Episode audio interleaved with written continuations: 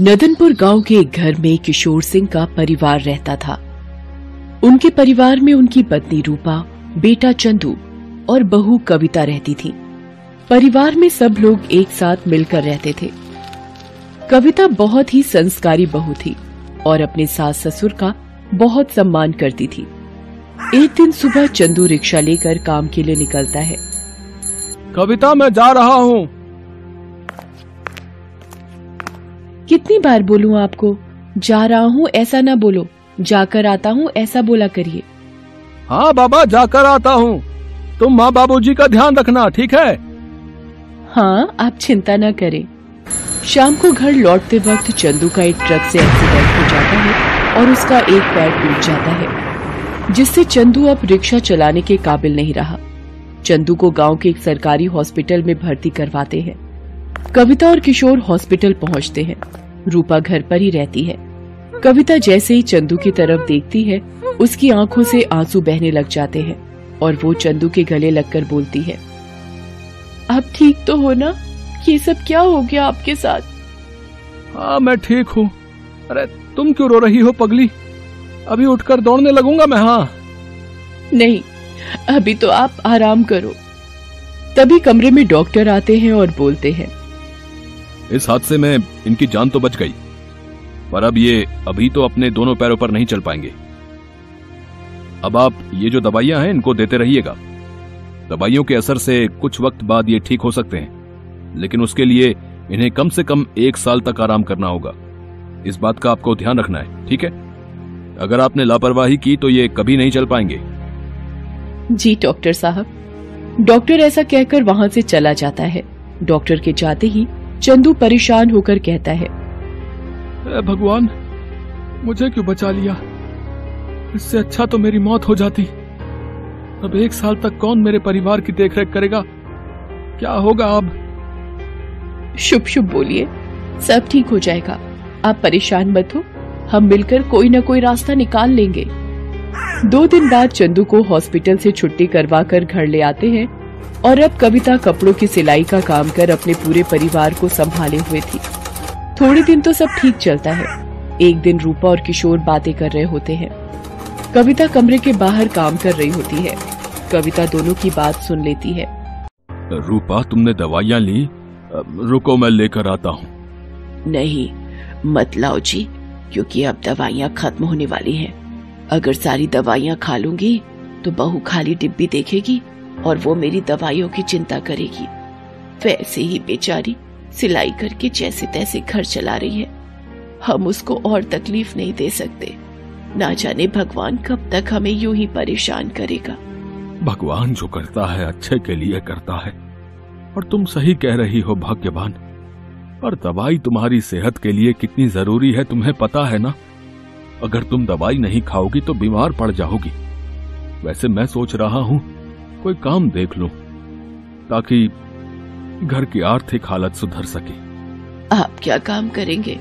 आपकी भी तो उम्र हो चुकी है। ऐसे में आपको काम नहीं करना चाहिए। अभी मैं अपने बारे में नहीं परिवार के बारे में सोच रहा हूँ। गुस्से में कविता कमरे के अंदर आती है और रोते हुए बोलती है आपने आपने कभी मुझे अपनी बेटी नहीं माना ना? तभी तो आप दोनों ऐसी बातें कर रहे हैं? नहीं बेटा ऐसा नहीं है। हाँ बेटा तुम तो हमारी सबसे प्यारी और बहादुर बेटी हो। हमने हमेशा तुम्हें अपनी बेटी ही माना है। नहीं माना आपने बेटी मुझे। तभी तो आप लोग मुझे पराया मानकर अपनी परेशानियाँ मुझसे छुपा रहे हैं। आप अपनी सारी परेशानियाँ उनसे तो साफ़ साफ़ कह देते थे। अगर आप अपने बेटे से बोल सकते हैं तो बेटी से क्यों नहीं? क्या मैं आपकी बेटी नहीं? ऐसा नहीं है बेटा। हम तुम्हें और परेशान नहीं करना चाहते। वैसे मैं घर पर खाली बैठा रहता हूँ तो कोई काम कर ही लूँगा। और कुछ पैसे आ जाएँगे। कोई ज़रूरत नहीं है आपको काम करने की। मरी थोड़ी हूँ मैं। थोड़ा वक्त दीजिए मैं सब संभाल लूँगी। और माँ जी आप दवाई समय पर लीजिए। और खबरदार आप दोनों में से किसी ने भी घर की परेशानियों की चिंता की तो। इतना बोलकर कविता कमरे से चली जाती है। कविता का उतरा हुआ मुँह देखकर चंदू चिंतित होते हुए उससे पूछता है क्या हुआ तुम्हें?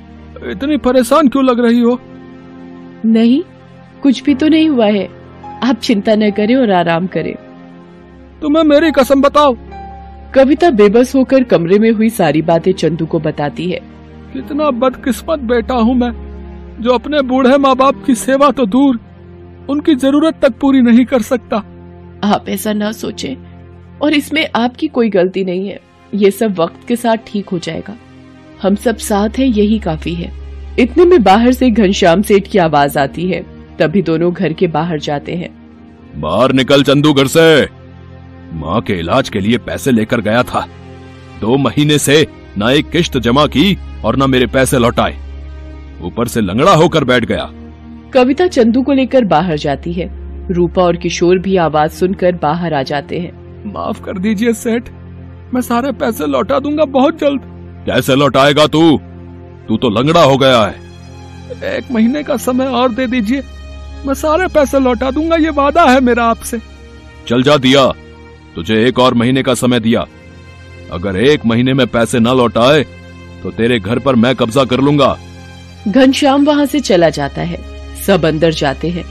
कविता चंदू को कमरे में लेकर जाती है और बोलती है हम एक महीने में कर्ज कैसे लौटाएँगे? हमारे पास इतना पैसा कहाँ है? तुम चिंता न करो। मैं मेरा रिक्शा बेच दूँगा। उससे ही हम घनश्याम का कर्जा उतार सकते हैं। पर वो तो आपकी मेहनत की कमाई का है।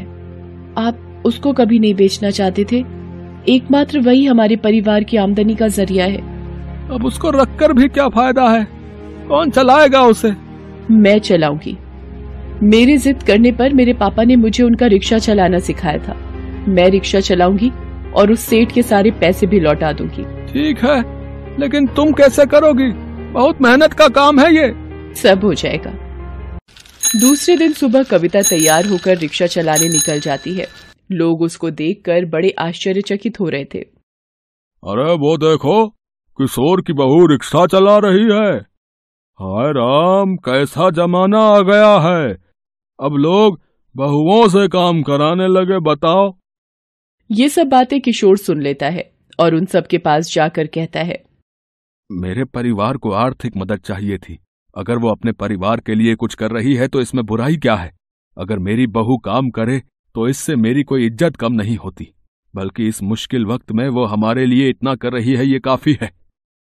इसके बाद से सभी लोग कविता को सम्मान की नज़र से देखने लगे। साथ ही साथ उनके गाँव में पहली बार किसी लड़की ने रिक्शा चलाकर अपने घर को आर्थिक रूप से संभाले हुए था। ये देखकर गाँव की दूसरी लड़कियों में भी हिम्मत आई और वो भी बेझिझक होकर उनके घर का खर्च उठाने के लिए रिक्शा और दूसरे काम करने लगी और कविता को आसपास के सभी गाँव में सम्मान मिलने लगा। कड़ी मेहनत कर कविता ने काफ़ी पैसे जोड़ लिए होते हैं।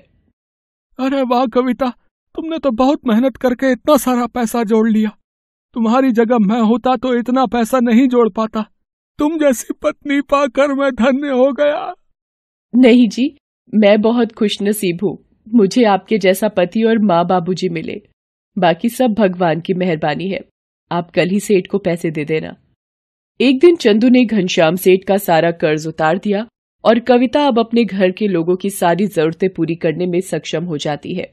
ऐसे ही एक साल बीत जाता है और अब चंदू भी ठीक हो जाता है। कोई काम छोटा बड़ा नहीं होता। काम करने वाले की मेहनत और ईमानदारी उस काम की शोभा दर्शाते हैं।